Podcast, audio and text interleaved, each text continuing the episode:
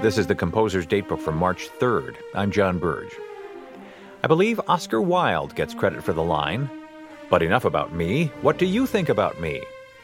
This phrase of a self absorbed ego might have hit home with German concert goers after a series of frankly autobiographical tone poems and operas by Richard Strauss had their premieres. Take today's date in 1899, for example.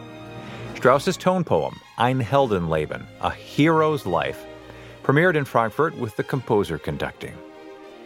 In the section of the new score marked the hero's works of peace, Strauss quoted themes from his own works, leaving no doubt in anyone's mind that the hero in question was Strauss himself. Depicted in carping and crabbed musical terms were the hero's critics, meant to be taken as Strauss's real life music critics. Understandably, they were not amused.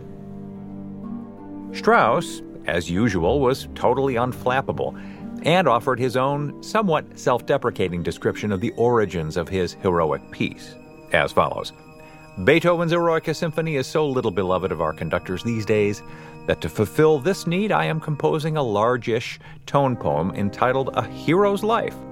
Admittedly without a funeral march, yet in E flat and with lots of horns, which are the yardstick of heroism.